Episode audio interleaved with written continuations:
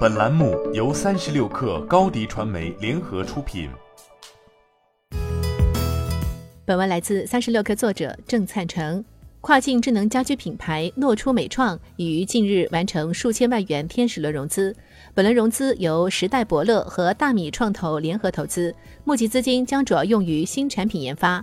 诺初美创成立于二零二一年八月，其瞄准二十五到四十五岁家庭消费人群，专注家庭消费场景的产品创新和品牌运营。有家用场景智能消费照明和智能家电两大产品。和国内大多采用主灯照明不同，海外照明以场景照明为主。不同的家庭环境需要不同的场景灯，这也决定了海外对照明的需求量大、种类繁多。也因此，产品定义环节就需要对场景有深刻理解。诺初美创针对本土国家的大数据分析，对产品做了本土化改造。其面向的市场主要在日本、德国、加拿大、美国和英国等发达国家。诺初美创创始人范一虎向三十六氪表示，不同的市场有不同的特点，基于对海外消费场景和用户需求的深度理解，产品的本土化落地才能更好地形成产品溢价。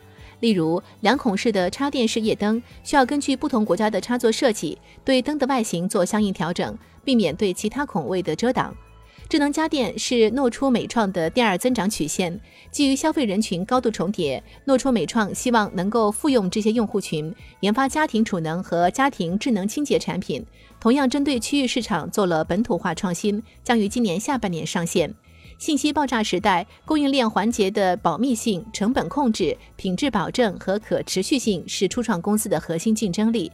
基于此，诺初美创构建了一条供应链差异化的路线，产品全部自研、自行试产，直到产品可量产才会交由 ODM 企业代工。范一虎告诉三十六氪，这样有两大优势：一方面研发的技术不会过早外泄；另一方面研发和生产环节能够高度结合。避免了委外加工反应速度慢的问题。更重要的是，这种模式能够确保产品高品质。从涉及到量产的全链路管控，能够在出现质量问题时迅速找到问题节点加以改进，保证产品的一致性。随着生产规模的增大，能够更快找到高成本环节加以改进，形成降本增效。此外，诺初美创以机械机构嵌入式软硬件、APP、智能传感为技术底座，搭建了创新研发平台。未来将继续围绕家庭消费者，为这些人群提供更加便捷、舒适和可靠的生活体验。新媒体代运营就找高迪传媒，微信搜索高迪传媒，有效运营公众号、抖音、小红书，赋能品牌新增长。